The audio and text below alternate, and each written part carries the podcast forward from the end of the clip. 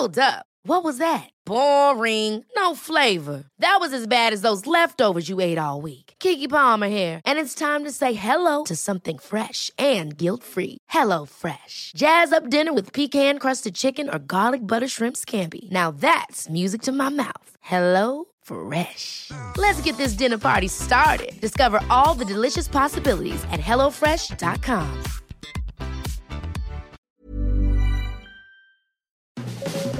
Las claves del mundo. El contexto internacional en Podcast OM. Y me sumo a esta lucha por todas las mujeres que ya no están, lucho por la equidad, por la igualdad, la inseguridad y que el gobierno haga algo por todas las mujeres desaparecidas que están. Sabemos que las posiciones de liderazgo difícilmente están ocupadas por mujeres, así que este es el tipo de liberación que necesitamos. Tenemos que ocupar los lugares de alta posición y poder. Yo vine porque siempre tuve miedo. Tenía miedo de salir a la calle cada vez que me tenía que levantar muy temprano para salir a trabajar. Y tenía miedo de salir a la calle, mirar atrás si alguien venía más cerca de mí. Y yo quiero salir tranquila, quiero llegar a mi trabajo y no tener miedo si no voy a volver.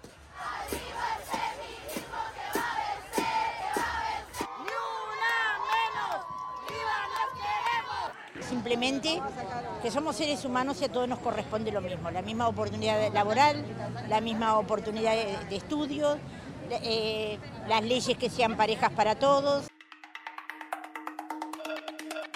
El pasado 8 de marzo, el mundo reactivó las marchas feministas.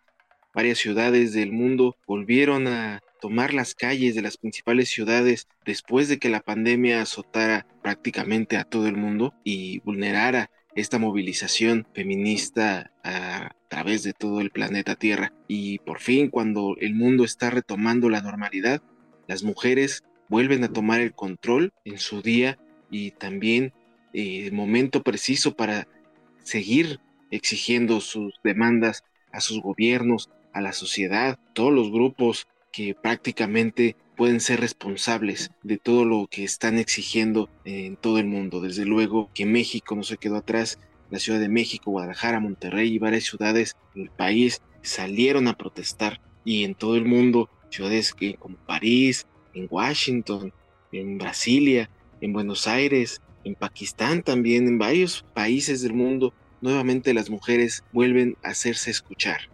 Y no es para más, es el momento en el que se retoma esta ola importante de presión feminista para todo el mundo y hoy en las claves del mundo vamos precisamente a hablar de esta movilización que vuelve a tomar control de todo el mundo. Yo soy Yair Soto, coeditor de la sección de El Mundo del Sol de México y es un placer para mí anunciarles este nuevo episodio de las claves del mundo. Así que comenzamos.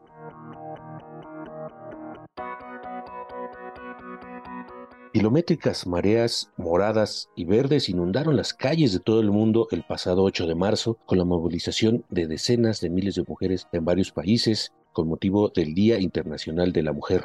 Esto para denunciar la violencia machista, reclamar una igualdad real de género y la defensa de los derechos de las mujeres en varias naciones que los están vulnerando, con el ojo puesto especialmente en países como Afganistán e Irán, pero sin dejar de voltear hacia América Latina, por el considerable aumento de los feminicidios.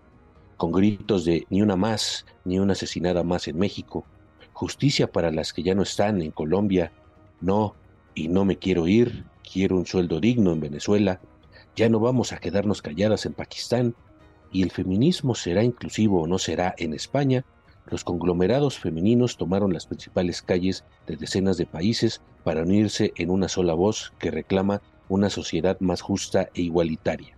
Miles de mujeres de todas las edades, desde niñas hasta personas de la tercera edad, en pareja, en familias, con un grupo de amigas o como parte de organismos feministas, se volvieron a reunir masivamente tras el parón derivado a la pandemia de COVID-19, que frenó un importante empuje del sector desde 2019, y como si no se hubiera puesto la pausa, las mujeres volvimos a exigir nuestras demandas a nuestros respectivos gobiernos, arropadas por organismos internacionales o las propias autoridades nacionales. La discriminación contra las mujeres es un problema en la mente de la gente. Podría tratarse a la ligera si no tenemos una ley que prohíba claramente la discriminación. Es algo que necesita un arreglo político y son nuestras voces las que ayudarán a hacer este cambio político. Así que hoy estoy aquí para expresar mi voz. En el inicio de las conmemoraciones a nivel mundial, el secretario general de la ONU, Antonio Guterres, advirtió que los avances logrados en décadas se están evaporando en todo el mundo, ante nuestros ojos, y puso como primer caso a Afganistán, donde advirtió que desde el regreso al poder de los talibanes en agosto de 2021, las mujeres y las niñas afganas han sido borradas de la vida pública. Especialistas de derechos humanos de las Naciones Unidas recalcaron que los talibanes han borrado dos décadas de progreso en materia de derechos de las mujeres en Afganistán desde su retorno al poder en 2021. Por esta situación, el organismo internacional instó a las autoridades del régimen afgano que deben poner fin a las restricciones draconianas que imponen a las mujeres en el país, que calificó como el país más represivo del mundo en este campo. Ha sido desgarrador ser testigo de sus esfuerzos metódicos, deliberados y sistemáticos para mantener a las mujeres y niñas afganas fuera de la esfera pública, mencionó Rosa Otumbayeva, directora de la misión de asistencia de la ONU en Afganistán. Desde su retorno al poder, los talibanes han multiplicado las restricciones para las mujeres, fueron vetadas de la universidad y no pueden acceder a la educación secundaria. Tampoco pueden viajar sin la compañía de un pariente hombre y deben cubrirse para salir de casa. En noviembre los talibanes les prohibieron el acceso a los parques, jardines, gimnasios y baños públicos. Los expertos también recordaron que desde la toma de poder por parte de los talibanes, las mujeres están totalmente excluidas de los cargos públicos y del poder judicial. Deben cumplir con un estricto código de vestimenta y no pueden alejarse más de 75 kilómetros de su hogar sin la compañía de un pariente cercano. Las mujeres de todo el país dicen sentirse invisibles, aisladas, asfixiadas y viviendo en condiciones similares a las de una prisión, recalcaron los expertos. Durante el 8 de marzo, en Kabul, una veintena de mujeres se manifestaron para exigir sus garantías individuales.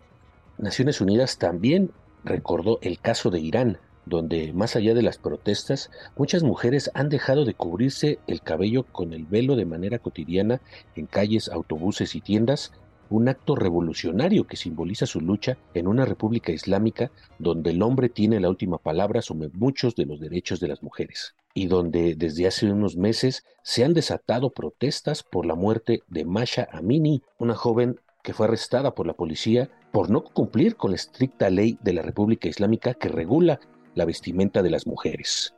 Lamentablemente, las protestas han dado lugar a más de 500 muertes de manifestantes, incluidos 69 menores de edad, cientos de arrestos y sentencias de muerte a asistentes a las manifestaciones. Y ahora se suman cientos de casos de envenenamientos de alumnas en decenas de escuelas iraníes, presuntamente por partes de grupos conservadores. Cerca de mil alumnas han sido envenenadas con un supuesto gas en unos 50 centros educativos femeninos, en una decena de ciudades del país desde noviembre. Grupos de padres han gritado muerte al gobierno asesino de niños frente a varios colegios del país, de acuerdo con videos compartidos en redes sociales. Los videos de niñas hospitalizadas, tumbadas en los colegios con problemas para respirar o diciendo no puedo respirar, se han vuelto virales en redes sociales como Twitter y agitan los temores de la población han comenzado a circular todo tipo de teorías acerca del origen y los objetivos de estos ataques, pero las principales apuntan a fundamentalistas que buscan venganza por el papel de las jóvenes en las protestas desatadas por la muerte de Masha Amin. Las alumnas de colegios e institutos participaron en estas protestas de marcado tono feminista. Se quitaron los velos, gritaron mujer, vida, libertad e hicieron cortes de mangas a retratos del líder supremo de Irán, e hicieron cortes de manga a retratos del líder supremo de Irán, Ali Khamenei y el ayatollah Ruhollah Khomeini. El 60% de los universitarios iraníes son mujeres, que en otros aspectos sufren numerosas discriminaciones machistas. La represión estatal logró apaciguar las protestas, pero la ola de envenenamiento ha traído de vuelta los gritos de muerte a la República Islámica. La situación en estos países dio pie a que un grupo de mujeres afganas e iraníes lanzaran una campaña que pide que lo que ellas llaman el apartheid de género sea reconocido como crimen bajo el derecho internacional en una carta abierta, indican que las leyes actuales que cubren la discriminación contra la mujer no capturan la naturaleza sistemática de las políticas impuestas en Afganistán e Irán para degradar el estatus de la mujer en la sociedad. Hay que recordar que el término apartheid nació en Sudáfrica del Afrikaner separación, para llamar al régimen de segregación racial que dominó a ese país. Y actualmente, si bien existe un delito de apartheid en el derecho internacional y ha sido adoptado por la ONU como crimen contra la humanidad, se aplica solo a los grupos raciales, no al género. Los autores de la campaña, incluidos abogados internacionales, aseguran que la inclusión de apartheid de género en el derecho internacional sería fundamental para combatir la segregación de la mujer en estos países. Otro caso particular es la situación en Ucrania, quien cumplió un año de ser invadido por fuerzas rusas. Las mujeres ucranianas celebraron el Día de la Mujer bajo la amenaza del uso de las violaciones como arma de guerra en los territorios ocupados por las fuerzas rusas en el este y el sur del país, donde el ejército invasor campa a sus anchas y puede estar repitiendo abusos como los descubiertos por Kiev con la liberación de sus territorios. La Comisión Europea del Interior alertó que los soldados rusos han utilizado la violación de manera sistemática desde el inicio de la guerra y que el número de mujeres violadas en Ucrania ha crecido de forma exponencial. La Unión Europea, en colaboración con el gobierno ucraniano, están financiando y creando en muchas regiones centros de apoyo a las víctimas para ofrecer asistencia. La mayoría de las mujeres que acuden a estos centros han sido violadas, muchas de ellas son niñas, pero también hay otras que asisten víctimas de otros traumas. Algunas han sido forzadas por soldados rusos a ver cómo violaban y mataban a otras personas, según la comisaria europea Livia Johansson. La ONG Amnistía Internacional denunció los graves riesgos a los que se enfrentan las mujeres en Ucrania y señaló que son ellas quienes sufren las peores consecuencias de la brutalidad de la guerra. Con motivo del Día Internacional de la Mujer, la organización alertó de los efectos perjudiciales en la salud mental, física, sexual y reproductiva de las mujeres, y ha expresado así su preocupación por el nivel de violencia sexual y de género que se ejerce contra ellas en el marco del conflicto. Desgraciadamente, el caso de Ucrania no simplifica la posición de la mujer frente a un conflicto armado. Pese a una resolución de la ONU del año 2000 destinada a proteger a las mujeres de las guerras e incluirlas en los procesos de paz, estas siguen siendo las primeras víctimas de las guerras y están subrepresentadas en las mesas de negociación, denunciaron representantes oficiales ante el Consejo de Seguridad de Naciones Unidas. Por otra parte, España conmemoró el Día Internacional de la Mujer en circunstancias muy distintas que las de hace cinco años, después de las grandes manifestaciones unitarias que culminaron en una histórica huelga feminista. Las mujeres españolas marcharon el pasado 8 de marzo con una movilización eclipsada por la fractura abierta en el movimiento, provocada por las discrepancias sobre las polémicas leyes de libertad sexual y de las personas trans. Esta fractura se hizo evidente en varias ciudades, sobre todo en las dos grandes marchas convocadas por separado en Madrid. En la manifestación tradicional de cada año organizada por la Comisión 8M participó la ministra de Igualdad, la izquierdista Irene Montero, impulsora de esas leyes, y también, aunque separadas, varias ministras socialistas del Ejecutivo Español de coalición de izquierdas que preside Pedro Sánchez. El Partido Socialista y Unidas Podemos, los dos socios de gobierno, mantienen grandes discrepancias sobre la eventual reforma a la ley de libertad sexual. Su aplicación ha ocasionado por ahora 750 reducciones retroactivas de condenas judiciales y 74 escarcelaciones de delincuentes sexuales. Si no estamos con todas, no debería de ser feminismo. También deberíamos de empezar a dejar un poco de lado todo eso que nos separa y empezar a centrarnos en lo que realmente nos une, pero eso ya es más complicado, porque va a haber cosas de base que nos van a separar sí o sí siempre. Por su parte, las políticas de la oposición conservadora del Partido Popular, muy críticas con el Ministerio de Igualdad, optaron por apoyar la manifestación del movimiento feminista de Madrid, contrario a la ley trans, que permite el cambio del sexo en el registro civil sin condiciones desde los 16 años. Esta organización se manifestó contra leyes que considera antifeministas y contra la prostitución, la pornografía y los vientres de alquiler. En todo el país se sucedieron durante todo el pasado 8 de marzo manifestaciones, algunas convocadas por estudiantes de izquierda y actos a favor de la igualdad y los derechos de las mujeres. En Barcelona, la segunda ciudad más importante de España, miles de personas salieron a la calle con el lema Las mujeres movemos el mundo, ahora lo pararemos. La manifestación fue convocada por la Asamblea 8M, formada por sindicatos, organizaciones estudiantiles, mujeres pensionistas, migrantes, personas lésbico, gay, transgénero y trabajadoras sexuales. Asistieron también el presidente regional de Cataluña, Per Aragonés, y la alcaldesa de Barcelona, Ada Colau, entre otros representantes políticos.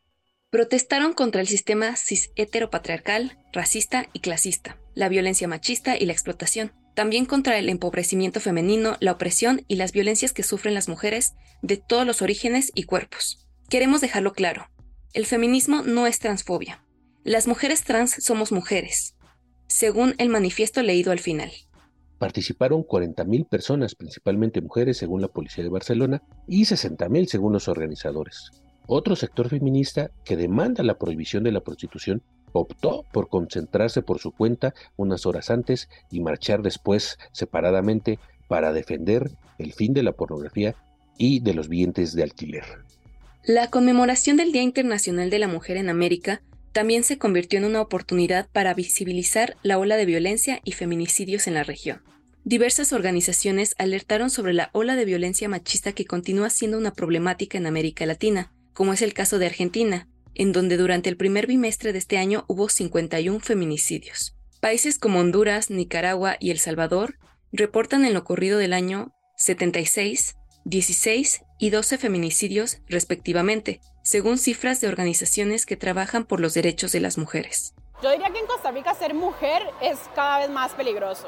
Estamos hablando de feminicidios y femicidios constantemente, estamos hablando de violaciones y sobre todo además de un nivel altísimo de impunidad.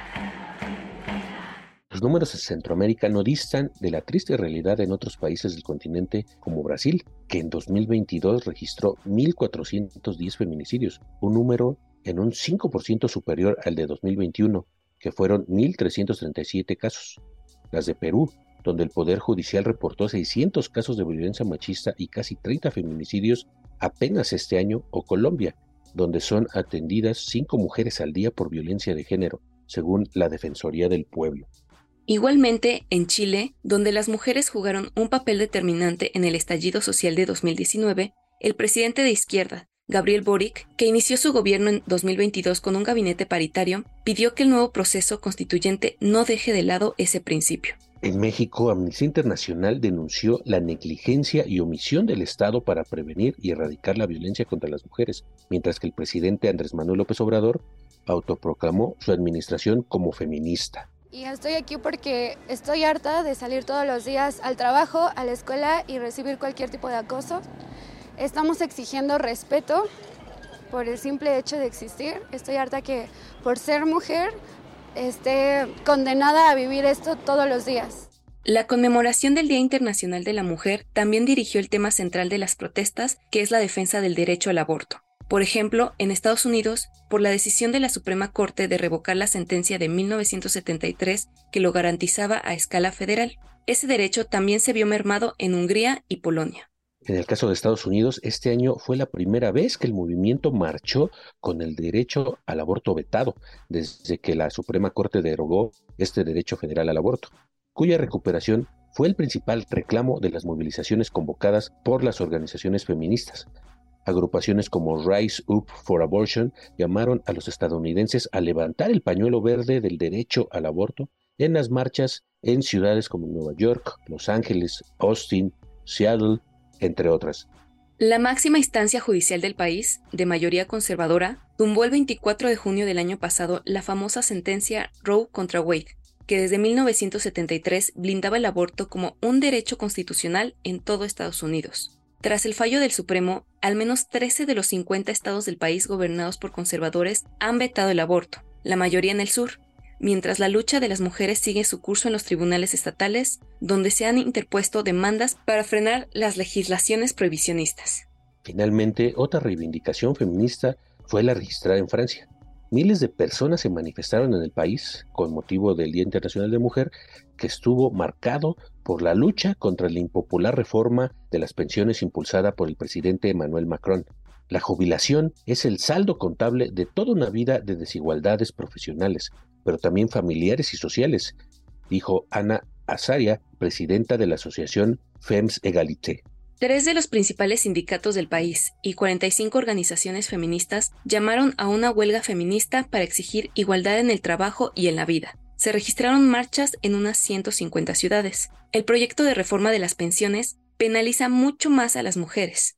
El gobierno de Macron propone retrasar la edad de jubilación de 62 a 64 años para 2030 y adelantar a 2027 la exigencia de cotizar 43 años y no 42 como hasta ahora para cobrar una pensión completa.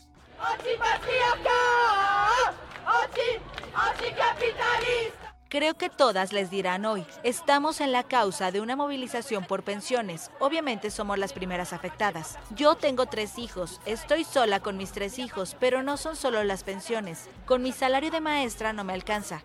Dos de cada tres franceses se oponen a este proyecto debatido actualmente por el Parlamento.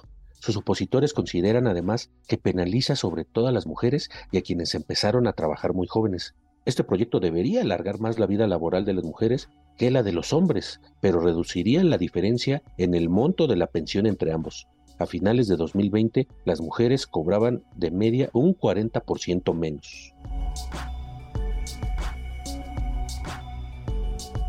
Y así es como se desenvolvió esta manifestación feminista por todo el mundo, obviamente destacando los países que más ruido han hecho eh, en estas manifestaciones. No queremos dejar de lado otros movimientos fuertes como los registrados en Argentina, en Colombia, en otros países europeos, como en Polonia, como en Portugal, incluso hay un sinfín de casos en el que no pudimos abordar por falta de tiempo, sin embargo, ustedes ya saben cuáles fueron las principales reivindicaciones que se dejaron ver a través de todo el mundo.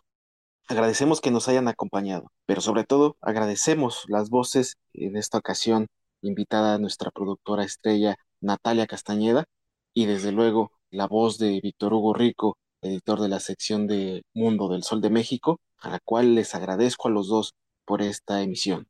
Los invitamos a que nos sigan escuchando todos los lunes hay un programa nuevo de las claves del mundo, el cual podrán encontrar en las principales plataformas de podcast como Spotify, Google Podcast, Apple Podcast, Amazon Music, Acast y Deezer.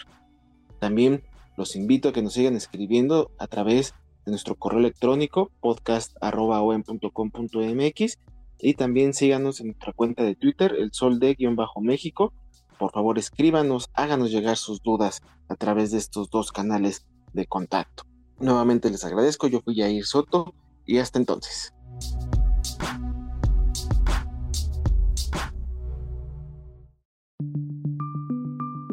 Esta es una producción de la Organización Editorial Mexicana.